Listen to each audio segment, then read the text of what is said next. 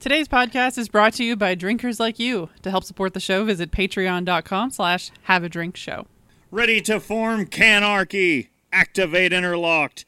Dinotherms connected. Infracells are up. Mega thrusters are go. Deep Ellum and Perrin form feet and legs. Cigar City and Three Weavers form arms and body. And Oscar Blues forms the head. Go Canarchy Collective! Okay. Maybe we went a little overboard with the Voltron joke, but it does seem appropriate for this brand of brewers who have some of our favorite beers. It's Canarchy today. So while we might not form a blazing sword, we'll at least have a drink.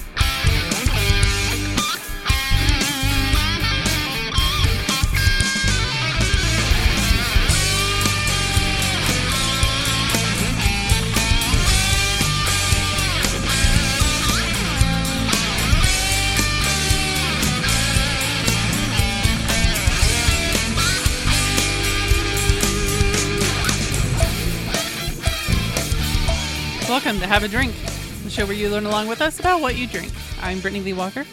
I'm Justin Frazier. And I'm Christopher Walker. Still, still no Casey. Still no Casey, but that Voltron intro brought me so much joy. Man, you know how much fun it is to like start shouting these things, knowing the neighbors are in the hallway going, what the hell are they doing there? uh...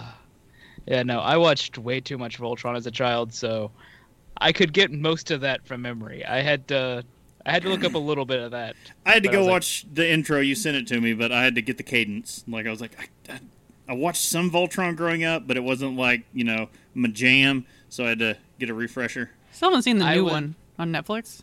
I have. I've also watched that. Is it good? Uh, starts good. It's about like three or four good seasons of six. Hmm. So all right, uh, it uh, turned it, it, on the whole, it seems to be good then. Yeah, just at a certain point when you start stop losing int- you start losing interest in the, the thing, it's like yeah, maybe it's time to stop. Yeah, but it's it's still pretty fun. Uh, it's fun. Uh, so we I, this is weird because it's a time travel episode. Uh, these happen occasionally. Uh, there, there's been another one. So I guess Drinking Games was a time travel episode, and it wasn't brought up. Uh, but this is a time travel episode, so we are currently, while this is out, we're homeless, and I'm living in a hotel in Danville, and Brittany's living oh, with God. her sister. Oh, I didn't realize you were having to live in Danville. I'm so sorry. The the sprawling cityscape of Danville. I, I can pee from one end of, Van, of Danville to the other. It's a lot bigger than Mount Sterling. Look, I don't get wow. to go fancy places for work like uh, some people we know. I, I go to Danville. I have a different boss now. And, I'm never going to fancy places for work again. And and Mount Sterling. Even Emmett laughed at that one. He's like, in fancy places like Mount Sterling. Oh, yeah. Dad, Daddy's just crying himself to sleep. Technically, That's... the only fancy place I got to go was Philadelphia. Mm. Were you born and raised? Not in West Philadelphia. No. Where I got to have authentic cheesesteak, and it was amazing, actually. Still super He's jealous like, of that. Isn't there cheesesteak? Uh, it's cheesesteak. Isn't there cheesesteak like Cheese Whiz cheese, or is it? Yeah. Ah, no, you have to go to like certain places prefer that, and certain places don't. The one I went to did not have the Cheese Whiz. Some do Cheese Whiz, some do this weird jar liquid stuff. Or is no, that some just do call? like regular ass like the white slices. Yeah, yeah. Hmm. Mm. The place I went to was good. What to say? Okay. My my thought would be, why pick? Why not just go through all of the cheeses you have, and just blah, melt it? See, that's me when I go to uh, Penn Station. It's me when, I said, that's me when I make grilled cheese.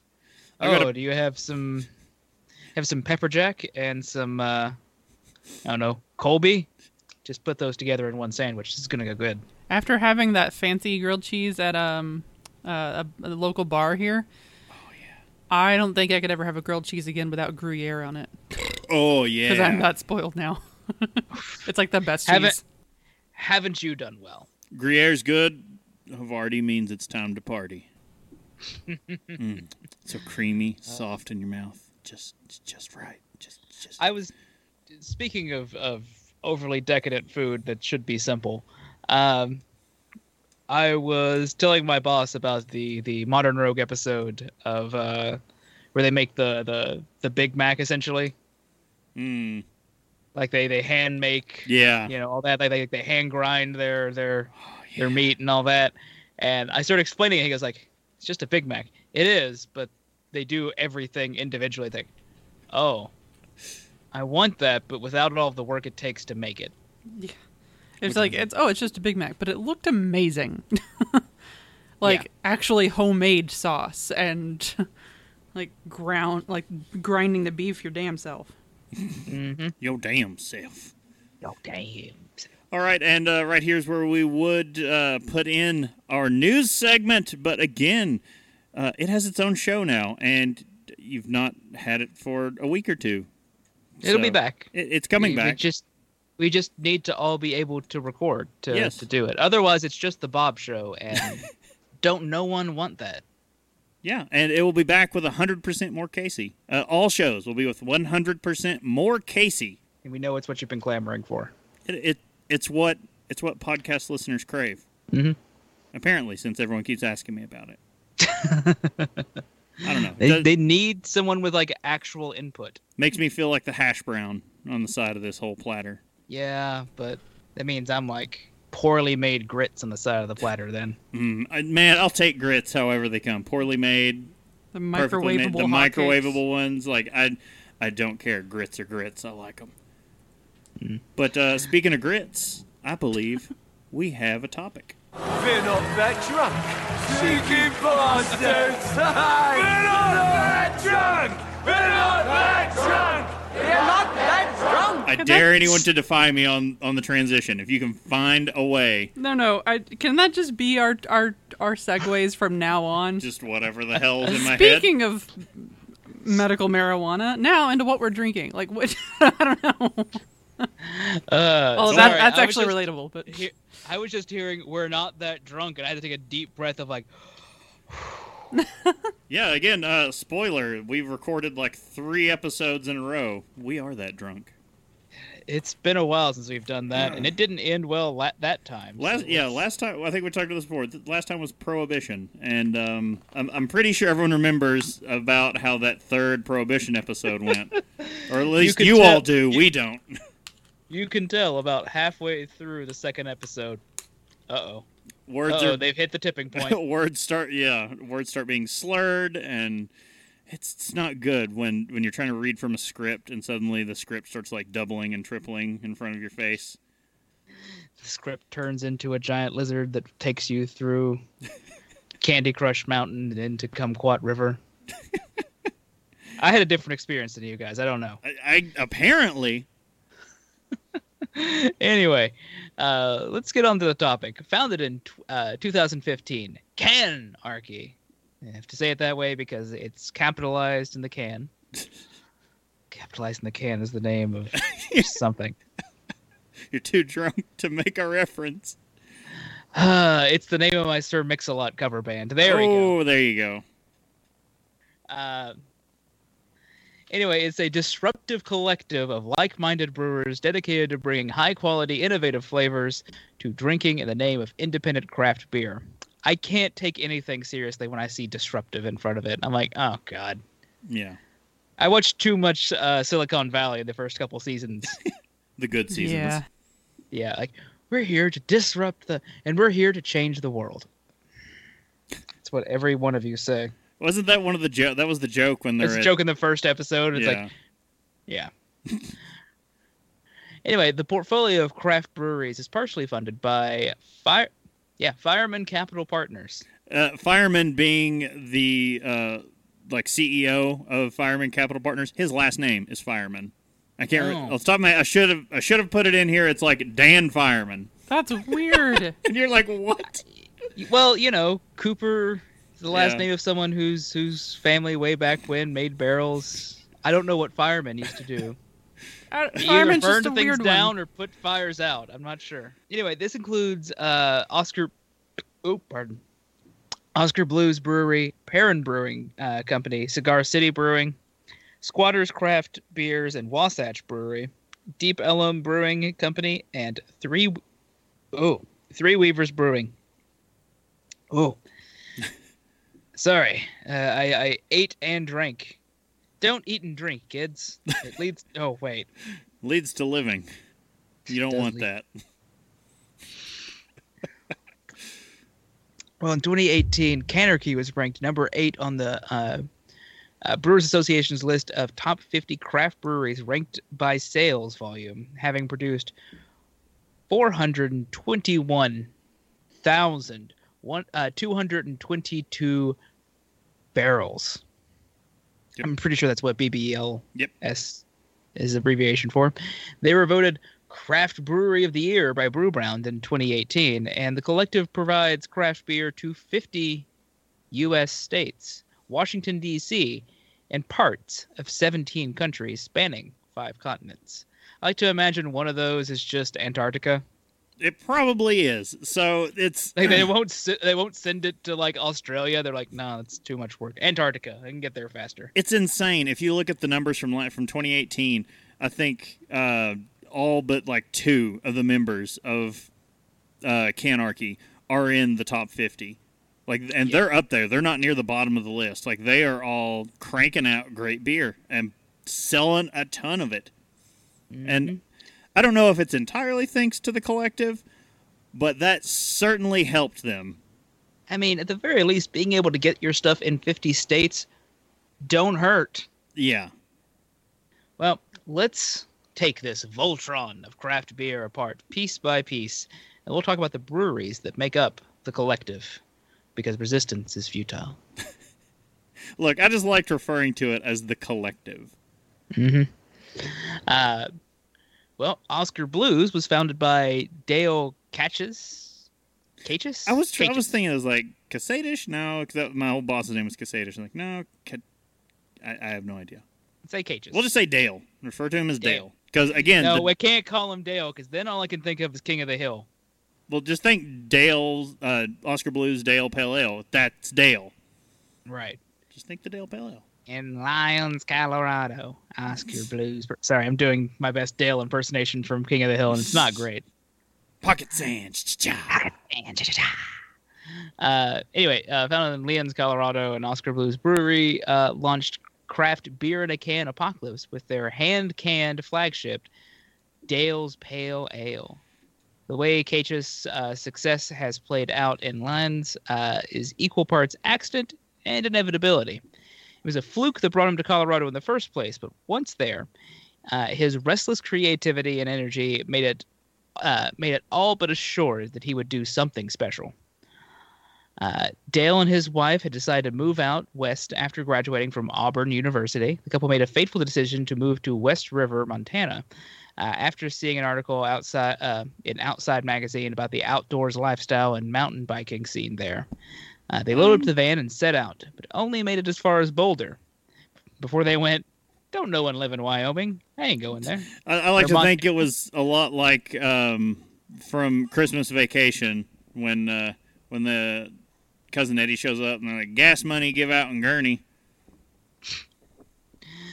Uh, well, once we realized that thousands of bucks uh, that we started with ran out in Boulder, uh, we said, you know what? We'd better get some jobs. Yeah, when you run uh, out of money and you're trying to make it to Montana. Uh, yeah. Yeah. You're only in Colorado. Yeah, you're still still a good ways away. Yeah, you're not close. Well, uh, found jobs they did. So Katechis got two jobs in Boulder, working seven a.m. to three p.m. at Madden Mountaineering, making high-tech uh, custom backpacks, then riding his bike to his bartending gig at Old Chicago on Pearl Street, which started at four p.m.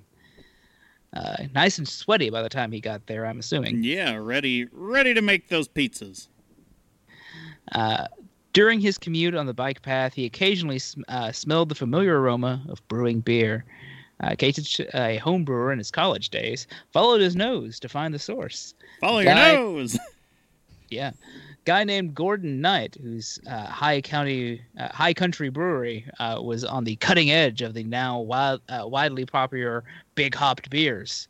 Can I just uh, say real quick that I, it hit me today. I'm really missing the smell of being in a brewery right now. Just I want to smell the malt. I want to smell. I want to smell the mash. I'm just like I, I, I want to smell it while I'm drinking a cold beer. It's so like Asheville, here, Asheville did something to me. Here's here's my recommendation. Go get sushi, load up on some wasabi, clear out the sinuses first. Because I, I, I recently had sushi, and by recently I mean like twenty minutes ago, and put too much wasabi into a bite. Oh, oh I can't eat I wasabi. Gonna, I was just there, oh, oh, oh, I can breathe through both nostrils. Oh, oh. I can barely do horseradish. Like I can, yeah, I cannot do wasabi. I don't do. I mean, it's the same thing. Yeah, I don't do either. Daddy don't uh, do either. Ah, oh, but then once your nose is clear, then you go into that brewery and go. Ah, your nose turns into a giant uh, toucan beak, and you just find your way to where you need to be. You follow your nose. Follow your nose. Uh, anyway, uh, the two struck up a friendship that helped kindle Kate's desire to do more brewing. Uh, but when he decided to start his own business in nineteen ninety-seven, a brewery wasn't part of that picture. He always dreamed of opening up a restaurant, brewing on the weekends, he said. And, uh, he and his wife maxed out four credit cards to start a Southern-style restaurant in Lyons, or Lyons uh, north of Boulder, where they had just bought a house. Man, just up to their... up Drowning. Up there's their, no there's no up to anything. That, up to their hairline in debt. That debt is over their heads, and they're looking up, and they can barely see daylight through all that debt. uh, Oof. Deep, deep, deep in the under debt. Uh, I like that is horrifying to think about, that much debt. And you're like, oh no, we're going to make it. And you're just like, glug, it, glug. It, it was the nineties. You could. Yeah, yeah, you could. Uh, anyway, uh...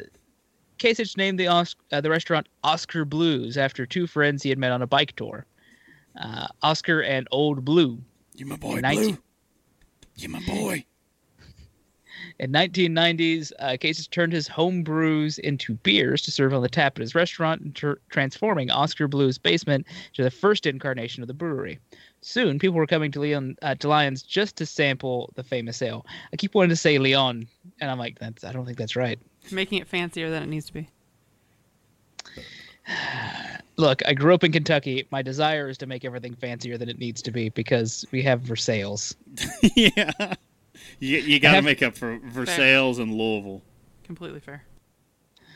Uh, anyway, with, uh, people would come just to sample the famous ales, which had begun racking up awards. Knowing he was onto something, he decided to start packaging the beer to sell uh, at retailers. Uh, Katechis stayed true to his to the spirit of his anarchic innovations, and it became uh, came time to dist- uh, distribute his beers. Back in two thousand two, as small craft breweries always put their beers in bottles, aluminum cans, meanwhile, were only used by the big boys uh, and were reviled by the beer co- cognit. I don't know what that word is. You got me. Uh, Cognoscenti? Cognoscenti. I'm not saying it's it it's a non-weird word. I'm just saying it looks like cognoscenti. People consciente, cognoscenti. People who are considered especially well-informed about a particular subject. Oh, well, see, we just improved all of our vocabulary today. We we haven't figured out how to pronounce it, but... We know what it means. uh, actually, uh... Google! Cog- cognoscenti. Okay. Uh, Do we want to back that whole thing up and try again with that cutout? No, no. I, I feel like we just leave that in. Okay. Uh, Kasich did uh, did the unthinkable by putting his microbrews in cans. promoting a collective gl- gasp in the beer world. Someone properly protecting from light? How could they? Besides the naysayers, the uh, can experiment hit some rough patches in the early days when the beers were hand-canned, uh, two at a time in an old barn across from the restaurant, restaurant down by the river. uh, Oscar Blues had recently started shipping uh, to markets beyond Colorado when disaster struck. The crew was loading a huge truckload of beer bound for Georgia. Uh, Katechis remembers the amount of beer and the size of that truck could make or break our company. He said, as the last pallet is going out of the uh, on the truck, I noticed one of the can seams start are leaking. I looked to see if the other ones are leaking. It was two thousand cases of leaking cans, forty thousand dollars worth. Ooh. At a time when we weren't even selling forty thousand a month. That that hurts. Oh, but it, they caught it, like they could see it, and they he was able to, you know. They had to pull all their cans off the truck and destroy them, missing the shipment and con- infuriating the company's distributor. Uh, Katechis call, uh, called it a fetal position, in your closet, crying, going, what have I done type of experience. Oh, man, I cannot. The He was just eating Tums. That's all. His diet was Tums from that point forward. That's, that's all he ate. Breakfast, lunch, and dinner was Tums. Says, but we've grown by our screw-ups. Uh, after that, you can bet they had quality control measures to ensure that the cans were properly sealed. Uh, today, Oscar Blues breweries in Colorado, North Carolina, and Texas, uh, featuring Dale's Pale Ale as the number three top-selling craft can six-pack at U S supermarkets. That seems very specific. I mean, when you got the numbers. The number three top-selling craft can in six-packs at U S supermarkets. Not at liquor stores, but at supermarkets. And uh, what was it we learned before about uh, the ranking of supermarkets in the sale of craft beer is actually pretty high. Yeah, no, I'm not saying it's not. I just thought it was fu- like a very specific number three. It is. Anyway, Os- Oscar Blues is available nationwide in the U S and in over twenty countries. Mm, Can you and- name twenty countries? Let me sing through the Animaniacs song in my head. We're, is it, we're from America, so probably not. Um, another quick note on that one is uh, Oscar Blues coming soon. Or no, wasn't Oscar Blues, was it? I don't remember. I, look, I've been through a lot of breweries information, so I'll just pass on it. Uh, uh, the next brewery, which I wish there was more information about, I'm still infuriated, actually, that there's no more than, like, a tiny paragraph anywhere of actual information oh. about the next brewery. Okay, can I, can I at least... We can pad time there with how the name should be pronounced. Are we just going to do the, oh, three, yes. three Weavers. So, yes, Three Weavers Brewing. Uh, Three Weavers Brewing Company is an independent craft brewery with a mission to build a positive sense of community through the collective passion for craft beer. Founded by Lynn Weaver in twenty thirteen, Three Weavers is one of the largest independent craft breweries in Los Angeles County. Talk about those weird... Uh, Yeah. Although, I was also going to say, founded by Lynn Weavers in two thousand thirteen. And currently expanding production and distribution on the West Coast, led by award-winning brewmaster Alexandra Noel. Uh, Three Weavers craft beers have received critical international acclaim, winning a World Beer Cup gold medal in twenty sixteen, a G A B S silver medal in twenty seventeen, a European Beer Star bronze in twenty seventeen, and the Australian International Beer Awards Best I P A and Champion International Beer in twenty eighteen. Three Weavers is proudly brewed in Inglewood, California. And that is all I can find anywhere about them. Uh, I could you could find a few things from too far back, like you can find things from like the year they opened, but there's not really a whole lot about what they're up to. It like it's not really talked about. They have it was founded by and uh, presumably still run by uh, women brewers, and no one's really talking about it. That was never brought up I, anywhere. I don't I don't ever see them anywhere. No, so me I, either. Uh, I don't think they get distribution a whole lot outside, like this far into the Midwest or East Coast. Which, right. But, you know, I'm just, all I'm saying is they're, well, they only have the one location, but I was like, they're part of this thing. You think they could be able to send some out this way, but some of these, probably not their main market. Yeah, some of these uh, operations are relatively small, uh, especially when they joined. There's a few of these that were only in existence a very small handful of years before getting bought up and joining the collective. Uh, resistance was futile. It is. Uh, I had a, at a moment where I had to stop and think. I was like, wait, Inglewood. Is that where... No, that is not where the O J Simpson murders took place. I don't remember. It could be. Uh, Brentwood. Ah, okay. All I, remember... I, lo- I, I looked it up because I was like, wait, is that right? Because if it is, I'm going to laugh real hard. But all I remember is the thing from Pulp Fiction when they walk into the bar. He's like, our man in Inglewood. Yeah. That That's the only way I ever remember Inglewood. That or from, like, nineties rap references. I was right. going to say the uh, the California song. Yeah. Tupac mentions it. Mm-hmm. Yeah. Anyway. All right. Uh, our next brewery is another one that we'd actually talked a little bit about in the news. Uh, this would have been last year, I think. It may have been pre, just before news show. I, it, it's all fuzzy in my head. Deep Ellum Brewing. In twenty eleven, Deep Ellum Brewing Company set up shop in the, you guessed it, Deep Ellum neighborhood of Dallas, Texas. The first craft brewery to open in Dallas in over a decade. Since I wasn't going to guess that at all. I didn't know that neighborhood existed. Since then, Deep Ellum has become as well known for its innovative brewing and exceptional quality as it has for its healthy disdain for the status quo. Like, like the notorious neighborhood it calls home, the brewery is bold, fearless, and unapologetic. Sorry, it, now that I know it's in Texas, I'm just picturing Alamo beer. They're missing a real opportunity if they do not have that as a beer. Right. The, uh, so, like the notorious neighborhood it calls home, the breweries, uh, the idea of blending in was never part of the plan, at the bar or on the shelf.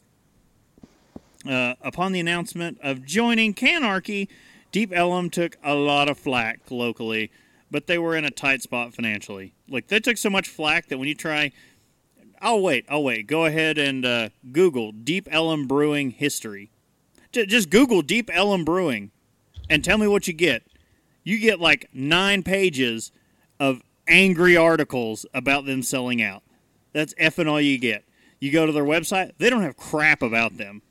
Like, there's nothing about them. They have like a blog page thing, which is just basically archived tweets. Yeah, apparently people were not happy about them. Uh, people them... were pissed. But if you dig into this about how screwed they had been. Oh, so um, what led up to all this is uh, they had initially, after initially agreeing to purchase a majority interest in fast-growing Deep Ellum Brewing, storied craft breweries. This is the story that we uh, talked about last year, the year before. An upstart growth capital group backed out of the full investment, saying it had That's altered, right. altered its strategy in light of slowing craft growth trends. It was supposed to include a fifty-six percent stake in Deep Ellum and eight million dollars in growth capital. Instead, storied craft breweries only purchased twenty-four point five percent of the company. The Deep Ellum, and that left Deep Ellum with just a million dollars to expand the business. In an interview uh, with um, Brewbound, uh, they, where their founder said, uh, it left me dog paddling. An expansion shouldn't take a year and a half to complete. Nope. So, yeah, they had already begun work, and then suddenly their capital's yanked out from under them. And the, the other person's like, yeah, we we gave you that much money, and we can't get out of that, so we're still going to take just under a quarter of, you know, control of your company, because we already gave you that much of the money to start this expansion. And uh, they're they're... basically left holding the bill for this expansion, like their whole tap room and breweries, like just half tore down, half, you know, something else. And uh, in the midst of all this, some of the article, I didn't include it in our script, but it was just something that comes to mind. They talk about in this position, like, because they are massively growing, like there's a huge demand for their beer and they're not able to meet it. So that's the reason, obviously, they're going for a bigger space. to meet that demand while they're in this weird transition, they were brewing forty-five or forty-four to forty-four to forty-four to forty-five times a week. Jeez. That's Okay, that's that's that's actually kind of nuts. Yeah, for... so they had to something had to happen. So after that deal fell apart, Deep Ellum turned to private loans to finish their expansions. But within a few months of the deal with Storied Craft Breweries, uh, they began talks with Oscar Blues and officially joined the collective in twenty eighteen. I mean, well, I understand it's it you know people getting upset about someone selling out. They get to continue making their beer, which I assume is why they were doing this in the first place. Yeah. So it was basically they were in a position. They're one of those breweries. They're in a position that, look, we want to get more of this. There's obviously the demand. We want to make more beer, and they start through the process to get all this going, and then they get screwed by their first set of investors. So they're like, forget it. We'll do it all through private loans, and then realize, oh crap, that's going to completely yeah. tank us. And it's kind of like a white knight that Oscar Blues came in here and was like, "Hey, let's let's get this get this burden off of you, off of you, get you in business, shipping beer." All it requires is your firstborn and the entire stake of your company. uh, well, but you get to continue making beer, which is the important part. Yes, uh, and they are to this day still uh, still in their nice little Deep Ellum community, and deep, a lot of their, their beer yeah, a lot of their beer is being brewed off premises, but that's like distribution stuff. Yeah. So uh next brewery in our wonderful collective is a very well-known one, especially in these parts, Perrin Brewing Company. Randy Perrin, co-founder of Perrin Brewing Company, uh in twenty twelve with high ambition after more than twenty years spent making souvenir clothing. The day we opened, we were the fifth largest brewery in the state of Michigan. The day Michigan's, they opened. Michigan's not not short on the number of breweries they have. Indeed. And we really didn't know what we were doing, said James Haney, an engineer who worked at Perrin Brewing Company and doesn't drink beer. hmm. Perrin uh, was with the brewery, like their founder, Randy Perrin, was with the brewery less than three years before it joined the collective in twenty fifteen. Uh, the preceding year, it brewed twelve thousand barrels, seventh most in Michigan. In twenty sixteen, the brewery produced twenty-three thousand five hundred barrels. And for Ooh. twenty seventeen, the goal was thirty to forty thousand barrels. Uh, helping fortify its position in about the top five of Michigan's more than three hundred brewers by volume. Ooh, oh my. S- starting out big and selling out relatively quickly, Perrin Brewing is an oddity among Michigan's largest craft breweries. Most of them have been making beer for at least a decade, and many are owned by longtime brewers uh, driven by passion for good beer. Randy Perrin in twenty twelve told M Live that he was a Bud Light drinker and wanted to make beer that appealed to similar palates as well as craft beer drinkers. That's a that's a hard needle to thread. Yeah, he had he had the thought, let's make a local beer that would compete against the big boys. That style and all that. Uh, this was from uh, Keith Klopik, president and co-owner of Perrin Brewing Company. He built a beautiful brewery here, did a good job. But that wasn't really what craft's about. No, uh, it sounds like uh, it, it. So my my initial instinct when I hear all that is just feel like he was just heard. You know what? Brewing's a good gig. Yeah, it's really people weird. Will buy, people will buy you.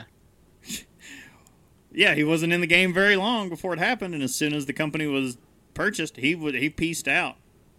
Yeah. So, but they do make amazing, uh, amazing beer. If you can ever find it, it's gotten a little harder to find, but um, No Rules. It's a Vietnamese cinnamon porter. Mm. They do, oh. And it has uh, Walter from The Big Lebowski. You, mm-hmm. you know the whole thing. You know, No Rules. Talking about right. Nom and anyway, uh, No Rules is an excellent beer if you're able to find it. I haven't had it in a couple of years, but it has, oh, every time I find it, it is delicious. Mm-hmm. But those are those are the smallest breweries involved. in the collective. Oscar Blues? No. Well, okay. That's... Perrin, Deep Ellum, and Three Weavers. Yeah. Yeah. I can see. So, so the next few, uh, the, or the next couple, yeah, you're you're probably slightly familiar with. Yes, indeed. Uh, especially since we've discussed this next one quite a bit. Uh, we've discussed beers. them, and they are because they just got into our distro. Mm, yes. Also, because they taunted me with a beer that I could never have again. Oh, go go! Oh, go go! So. If that wasn't a giveaway, uh, the next cr- uh, place is Cigar City, makers of High Lie I P A and Hunahpu's Imperial Stout. It was founded in two thousand nine by Joey Redner with the goal of creating world-class beer that reflected the flavors and history of the Tampa Bay region. Tampa native Joey Redner found, founded Cigar City Brewing. I can't read anymore. Founded Cigar City Brewing in two thousand seven after holding a sales position with Dun- Dunedin Brewery, whatever that means, mm. uh, Florida's oldest microbrewery, and a beer writer position with the Tampa Bay Times. He hired Wait, Wayne... How do I get that job? Right? Yeah. He hired Wayne Wambles as his brewmaster in two thousand eight, and the pair brewed the first batch of Cigar City beer, a batch of Maduro Brown Ale, on tw- January thirtieth, two thousand nine. Cigar City's head brewer, Wayne Wambles, grew up in a small Alabama town where craft brew craft beer was scarce. I'm sorry, Wayne Wambles just sounds like a comic book character. It does. Uh, not not a good comic book. He's like a sidekick. Yeah, easily. Uh, one no, day... No, no, no. A, lit- a litter of names means you're either the love interest or the Main the guy. hero of your... Or possibly villain. Huh. He's got to be like the, the Shaggy or Scooby version then. Like the cowardly one. Oh, yeah. Wayne um, Wambles, come on. Wambles. The Wambler. um, one day, a hurricane kept Wambles and a friend inside for three days, and they passed the time by, what else, drinking beer and playing cards. Uh, it says, I realized beer is really good. Well, no. I've got nothing to do. We're all out of water. The pipes don't work. We've got to find something to... Well, there's beer. um, all right.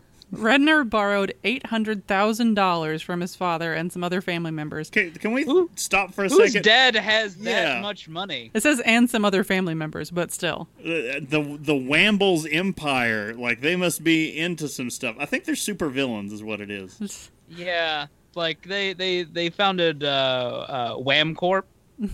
uh, they're trying to thwart Florida-based superhero Florida Man. Oh, God. That's not hard. Um, all right. They leave little little tracks of meth throughout the streets of Florida to distract him from doing any kind of good. And he's like, oh, meth. Jeez. Or bath salts. Oh, it's too good. Um, all right. Cigar City proved popular with the locals, and Redner was able to sell one thousand barrels of beer in his first year of business. Since two thousand ten, Cigar City has released Hunahpu's Imperial Stout every March with a large beer festival to celebrate. Uh, Each year, over five thousand beer fans attend and uh, attend, and brewers from all over the world have poured their beer at the festival. Attending the... Am I saying this right, by the way? Hunahpu? Hunahpu's. Sure. Hunahpu. Okay. Uh, attending uh, the Hunahpu's uh, Day Festival is the only way to acquire bottles of this Imperial Stout. Uh, the adjunct-laden eleven percent A B V stout gets its name from Mayan mythology. Hun... Hunahpu was tricked and killed by the dark lords of the underworld. I like to think of that, like reading that, I'm going, no, there's a reason they capitalized dark lord. Mm, mm-hmm, mm. I'm thinking that might be some of the what they're they're playing with with this whole thing, mm. because what's a competing yes. uh, over-adjuncted Festi- Imperial Stout with its festival? festival. does does this beer taste of soy sauce? No, no. Uh, Hunahpu's is delicious. I mean, Dark Lord's delicious if you give it a couple of years. Right. Which shouldn't be a thing. Uh, so, um, so yeah, Hun- Hunahpu, his corpse morphed into a cacao tree, obviously, which eventually right. impregnated a maiden who birthed his twins named Hunahpu and oh, Belonk. Je- Be- uh, I'm going let's, with let's go with uh, Jablanc. Sure. Uh, the hero twins avenged their father's death and became the moon and the sun. You know, That's like, cool. like happens. Like, like you do. That's. I mean, how how else were you conceived? And they eternally smelled great because they were from the cacao tree. Uh, in two thousand thirteen, their, cir- their circumcision left left nibs. so- wow, that's wow. Uh, Too good. Sorry, I can't laugh for right now. Uh, in two thousand thirteen, Cigar City and restaurant group H M S Host debuted Cigar City Brewing in Tampa International Airport, the first craft brewery in a North American airport. So, huh. yeah, the craze was started by Cigar City. That's well, good like, for them. There's a lot of firsts on the breweries that are in the collective. Like, you have Oscar Blues with the first canned Cans. craft beer. You have Cigar City doing the like what became a trend with the airport brewery restaurants. Yeah. Um, so the uh, the operation was remodeled and relaunched in two thousand eighteen with two bars and an extended menu. The brewery includes a three-barrel system with a special batch brewed each month that's only available on site. In addition to the Airside C Brew Pub, a second Cigar City tap room opened in Airside F in two thousand seventeen. Cigar hmm. City Brewing joined the collective in two thousand sixteen and has seen amazing growth. They've released a report in October two thousand eighteen showing nearly sixty-one percent year-to-date growth, making it the fastest-growing brewery among the Brewers Association's top fifty craft labels. Its success is largely due to its positioning in the Canarchy Craft Brewing Collective, uh, the tenth largest craft brewery in the country. The brewery attributes its growth to an overhaul of packaging design, uh, the release of its ultra-popular High Life I P A in twelve packs, as well as sixteen-ounce cans, and the introduction introduction of a new year-round offering, oh, Guayabera. Guayabera. Guayabera. Citra Pale Ale. More on that later. Yes. And then, um, this the, yeah, finally, uh, the one last... One we're familiar with. Yes, the last one's in the uh, collective. I'm glad someone is, because I ain't heard of it. What? I don't think so. You've had their beer. You've been... It. No, the next one. Okay. Y- you've been uh, to the uh, brew pub. Just... All right. Uh, so Wasatch and Squatters, um, Utah famous. Uh, so where's the beer? oh, it dawns okay. on him. Squatters Sorry, that, that name didn't the name didn't stick with me. Apparently. Um, okay, so quote, "Where's the beer? Where are the breweries?" Those were among the first thoughts Greg Scherf had after moving to Utah from Milwaukee in the early eighties. Look, it's it's the thought whenever you go to Utah now. Mm, indeed. Not a lot has yeah. changed. Right, but I just like the idea that he left Milwaukee in yeah. the eighties. Yeah. And went, hmm, let's head on down to... What is going on? Uh, They're just standing in the corner reading Bibles. What's going on here? Stop this. Drink right now. There's no spunky middle-aged women working in breweries here. What's going on? Uh, How are you going to make it? Incredibly, drinking and brewing were all but forbidden. Greg took matters into his own hands and did what any self-respecting Midwesterner would do. He started a brewery. Wasatch... It's, it's truly the only way. Yeah. Wasatch was the very first brewery in Utah and one of the first craft brewers in all of the U S, brewing er, brewing award-winning brews since nineteen eighty-six. Again, that's another, like, I keep wanting to hit this point that a, a lot of the breweries in the collective have been doing a lot of great things, and some of them for a really long time. Mm-hmm. Mm-hmm. Uh, in nineteen eighty-eight, Greg Scherf proposed another bill to the Utah legislature making brew pubs legal in Utah, and opened the first brew pub, uh, brew pub at the top of historic Main Street in the resort town of Park City. Hmm, where have we heard that? Uh, Wasatch continues to misbehave, turning out naughty beer after naughty beer year after year. Yes. Wasatch now has an outpost in Salt Lake City and a pretty robust distribution of their ales covering a swath of states across the Rockies and the central U S, and venturing as far south as Texas and east as Louisiana. So, um, if you listen to the our first episodes, we uh, became associated with Wasatch uh, through the Polygamy Porter. Mm, at Nerdtacular. Right. At, yes, yes. The first time we went to Nerdtacular, because it was that was pretty much the only... You could get Sierra Nevada and Wasatch beers, and they mm-hmm. had two Wasatch beers, mm-hmm. and the Polygamy Porter was the only dark beer. It was a good. It was a really good porter, actually. It was smoky. It was robust. Oh, what I'm what I like to think though is that when they say like these naughty uh, whatever, I'm just picturing them going like finding ways around the the you know percentage thing for their beer, like yeah, putting a lid on top of your beer. Here, now it's a closed container. No, so if you guys remember when we were there uh, last in Salt Lake, they had the. Uh, Crowlers were the big thing that they were selling mm-hmm. to go, and they had a huge doppelbock that was like sixteen percent, and it was like people on the mountain were randomly stopping us to go, oh, you gotta go get one of these things, it'll get you smashed. But it's uh it's like, yeah, I'm on a mountain, of course it will. Yeah, but it's so the names of a lot of their their beers, you've got the Evolution Amber Ale, which has a great label. The, the Devastator was the that doppelbock. Mm-hmm. You got yeah. the uh, Polygamy Porter. You got the Polygamy Nitro Porter. What else we got in here? Black-O-Lantern Nitro. Well, not all the names are really...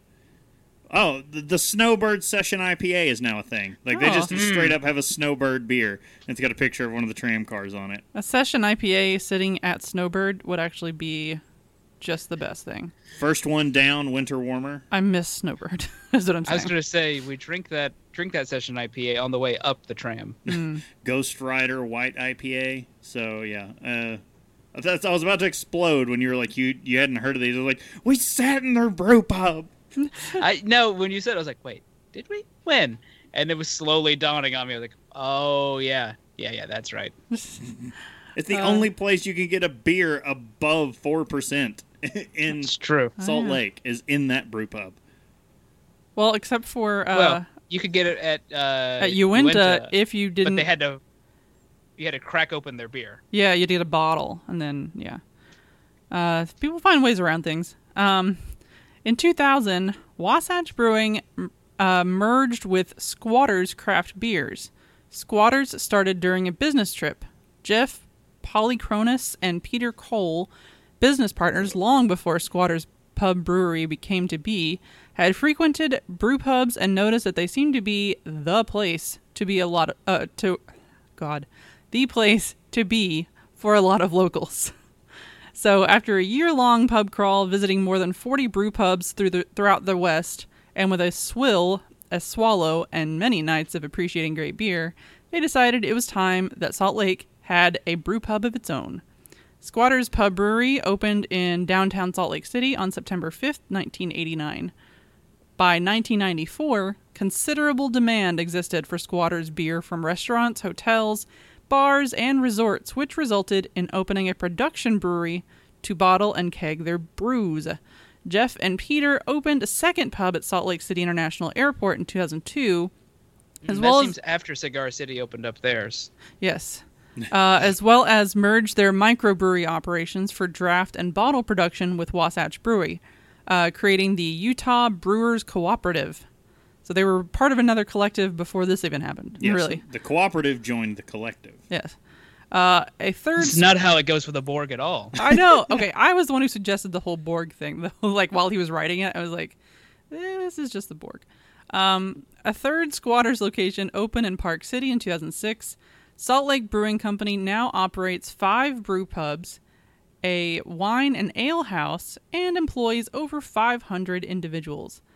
Combined, Squatters and Wasatch Beers have won more than one hundred awards at national and international beer competitions, including the prestigious U S Midsize Brewery of the Year Award from the Brewers Association in two thousand ten.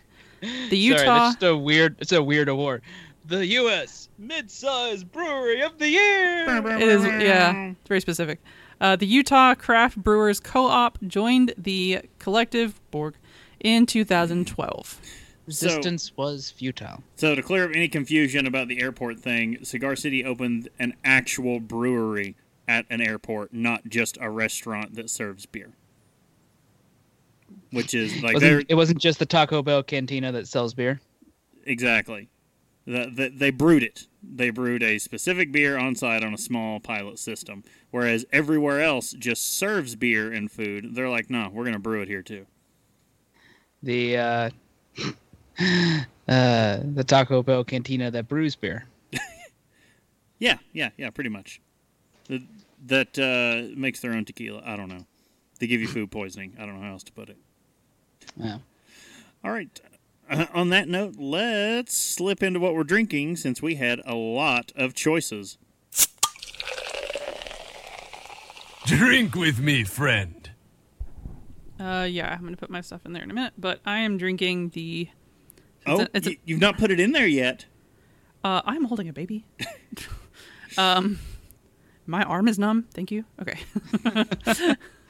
um, but I am drinking the uh, selection from Oscar Blues, and it is um, bless you. It's called Old Chub Scotch Ale. she oh, had her choice. She had her choice. She went for the Old Chub. I mean. But it's pretty good. It's not the best Scotch ale I've ever had, that's for sure. But it's pretty good. Um, yeah, I just wanted something like... For some reason I was leaning toward like, oh, we just ate, so therefore I have to have dessert. and mm-hmm. It's like a slightly heavier option De- than the uh, I P A. Dessert's on the way. Oh, that's true. Dessert's well, either way. So it, it's a pretty good Scotch ale. Again, not the best one I've ever had by a long shot, but pretty good. I think uh, Bob beat us to some dessert there. I can I can oh. see it what he's what he's scribbled in. I don't have anything. Hold on. Uh, it's eight percent A B V. Eight percent A B V. She's saying for hers. Sorry. Uh, also eight percent for mine. Oh, okay. I was trying to find that somewhere because it didn't seem to be on the can anywhere. But anyway, uh, I we are doing a tasting in a minute, so I do not have. I decided not to drink something from the collective because I didn't happen to have it in the fridge. What I did have in the fridge mm. was some uh, salted maple ten W forty oh, from Highwire. Yeah. Uh, it's an Imperial Stout. It's at uh, about eight percent A B V and has a Beer Advocate score of three point eight one out of five. That's out of seven total rankings. Only seven people have rated it. It's not been yeah. out long. It's only been out a handful of weeks. Yeah. Uh, still pretty new. Uh, I will say it is... I Decadent, wish all Imperial Stouts were, were quite this good. Oh, yeah. Uh, that's what I want to hear. Because... Mm, it has it has that... Uh, you get the maple on the back end, but you get a little bit of like... Because it's that, that Imperial Stout. You're getting chocolate, but it's like like...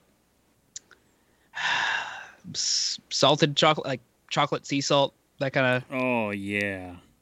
Uh, I'm picturing not... a brownie with a good drizzling of caramel, and you can see the big, big salt flakes on the top.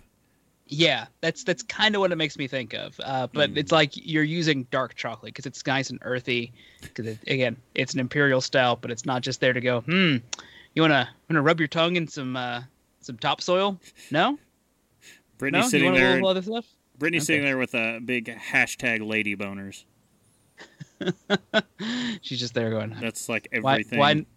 Why not me? That's everything she's ever wanted. Uh, no, it's it's it's pretty great. How about you, Chris? What have you been having? All right. Well, uh, I guess I teased it earlier. I am having the Guayabera from Cigar City. It's a Citra Pale Ale. It's coming in at five point five percent. So your I B Us are fifty, you know, middle of the road here. Uh, traditional throughout Latin America, the Guayabera shirt combines style, functionality, form, and tradition in its four-pocketed design. We at Cigar City Brewing feel the same reverence and appreciation for the Guayabera that we do for the Citra hop varietal, an ingredient that imparts notes of tangerine, lime, and berries to its traditional American pale ale. The exclusive use of Citra hops in this beer creates a flavor that at once uh, unique, recognizable, and its dry, crisp character and moderate alcohol make it all refreshing and functional as a crisp linen Guayabera. So it has a Beer Advocate score of four point oh seven out of five, so that is... pretty high rankings there, and it is mm-hmm. really good, refreshing. I, I, I had seen it. I think they sell this in fifteen packs. I understand why. You could, like, when it's hot out, if you're on like a summer camping trip or just spend a day out at the lake, you could buy a, just a ton of these and just crush them. Oh, good and citrusy, nice, light, crisp, refreshing. Very much so. All right, well. You know what else might be refreshing? I don't know how refreshing it's going to be. But let's let's get into a tasting of uh, something from the collective here. So this is one of the few uh, canned barrel-aged stouts you can come across. This is Oscar Blues Barrel-Aged Ten FIDY. Oh, let's crack these. Yeah, I like the uh, Oscar Blues puts their barrel-aged stuff, and they call it the stovepipe cans. There's these big, thin cans. Like, it's a regular twelve-ounce can in its diameter, only it's like two cans tall. So instead of looking like the big uh, pint cans, which are big and fat, these are just stay nice and nice and thin. Oh, oh, that pours. Oh, that dark head. Mm. I gotta wait because that that headed somewhat aggressively. So I'm like, all right, calm down. That's what she said. Calm, calm the hell down, beer.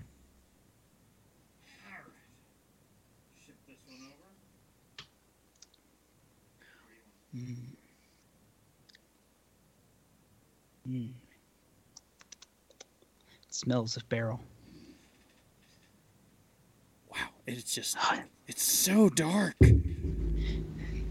So impossibly dark. Oh. It smells, oh. smells of barrel and booze. It does. It smells super boozy. Oh, yeah. Chocolatey. Some roasty coffee. I'm getting, uh, maybe I'm just mashing boozy and whatnot, but like a, a, a or maybe it's the caramel and, and some of the other flavors, but like a, like a, like a, almost more like, like a chocolate marshmallow yeah. kind of smell. There's something mallowy definitely about it. I'm, mm. get, I'm getting toffee. Yeah, I could see that. Mm. That is... That is an entirely different world from from the Ten Fiddy. or so the, the Ten Fiddy is an entirely different world from the uh, uh, uh, ten W forty. oh, like that is a there's like a, a rich, smooth chocolate. But it's like a smoky hint too, mm-hmm. but not like a not like smoke, but like a something was burnt in a good way. Like a yeah. roasty. Roasty. Yes, that's a word. Uh, it's very much like roasted coffee and it, chocolate, and it's it's so thick and coats your tongue, but not in a like cloying way. Mm-mm. And it's, it's not too sweet. Usually barrel-aged stuff is starting to turn me off lately because it's so sweet from the like a bourbon barrel. No, Brittany, you barrel all the things. Well, well, some... we're, we're we're we're gonna get our barrel-aged seltzer from Founders. Okay, yes, but um. I think you're hitting it with the, the toffee, like that toffee note cuts through like all the harsh sweetness really well. Yeah. No, it's delicious. And um, that's fantastic. This is my f- the first beer I ever had from Oscar Blues was the barrel-aged Ten FIDY. Well, that's starting off strong, isn't it? And I've still only yeah. ever had three beers from Oscar Blues. Uh, barrel-aged Ten FIDY, uh, Death by Coconut, and the Hot Box Coffee Porter. Hmm. I've had Death by Coconut, which which I am a fan of. Yes. Sounds uh, fine. It's this... Death by Coconut. This is Death by Barrel and Chocolate. like... This this one was brought to me by Jim, wasn't it? Like him... It was. Like going out of his way to go, no, Bob, you have this now. And I went, yes, I do. It's It is amazing. Like the first time I had it, uh, I had it on draft. And I was just Ooh. like, oh... It was it was at um, um, Dark Charge Day, the very first Dark Charge Day oh, they did. That makes sense. Oh, I wow, I forgot that was on. Sorry, Dark Charge Day for me was all about.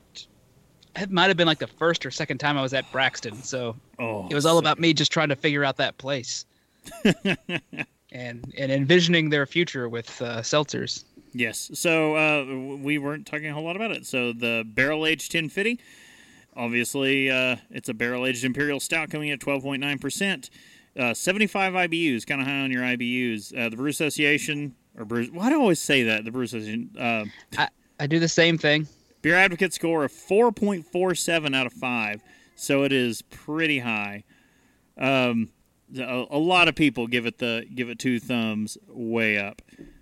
Aged mm-hmm. through four seasons and from a blend of the top bourbons around, this Ten FIDY has morphed into a monster of cranked-up flavor. Espresso, burnt sugar, rich chocolate, caramel notes are now driving alongside the vanilla, oak, bourbon from the barrel has uh, been smoothed out during maturation. All I can't can't agree more with all of which, that. Sorry, which Four Seasons? Vivaldi or uh, uh, Frankie Valli? Neither. The actual oh. seasons. Oh, okay. Wow, I went I went deep for that joke. Sorry. Uh, yeah, no. It, that I kept kind of like glancing at that as we were doing our tasting, like our the little write up we've got for it, and I was like, burnt. Like when Brittany was like, like tastes like like saying burnt in a good way. I was like, that's that burnt sugar.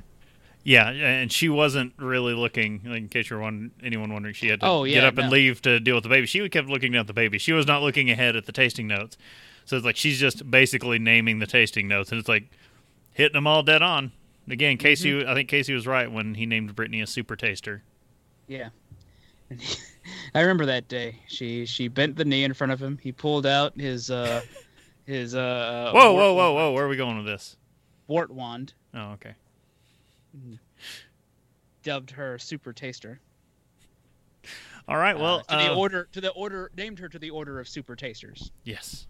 Well, I think that's going to do it uh, for us talking about the Canarchy Can Collective. Uh, good good uh, good beers to be had from them. Kind of mm-hmm. like what's happening there. It was kind of, I don't know, shaky ground at first, and we're hearing about, you know, these companies buying up all these craft breweries, but when you dig in and find out, it, you know, there was a, another craft brewery involved with the founding of all this and helping yeah, run the show. It, it makes you it makes you go, well, at least it's not A B InBev. Pretty much. all, right. all right, well. Uh, if that does it for us, then you can subscribe and get some great resources at have a drink show dot com. Uh, you can also Have a Drink Show on social media and Twitch.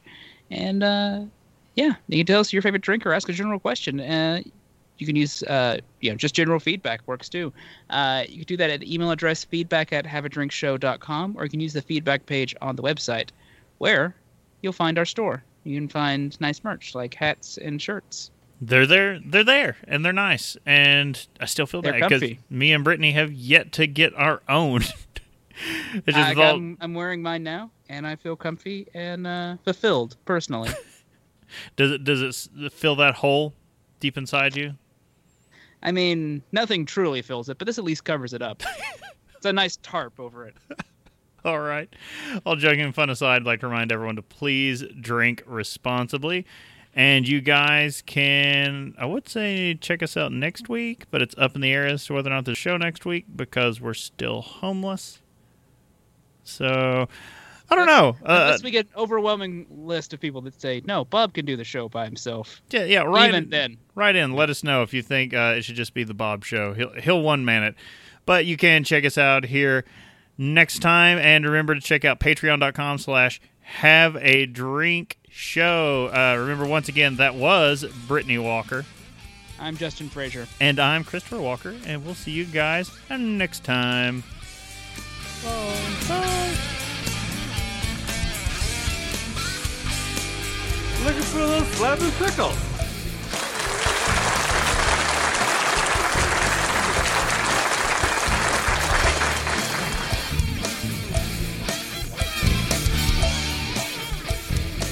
Diamond Club hopes you have enjoyed this program.